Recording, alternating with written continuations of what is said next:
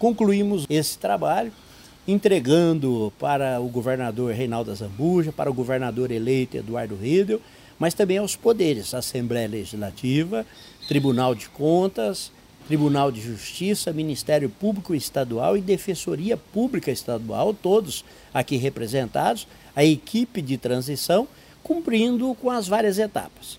Primeira etapa. Primeira etapa é, foi o trabalho do novo organograma, é, que resultou em dois projetos de leis encaminhados à Assembleia Legislativa.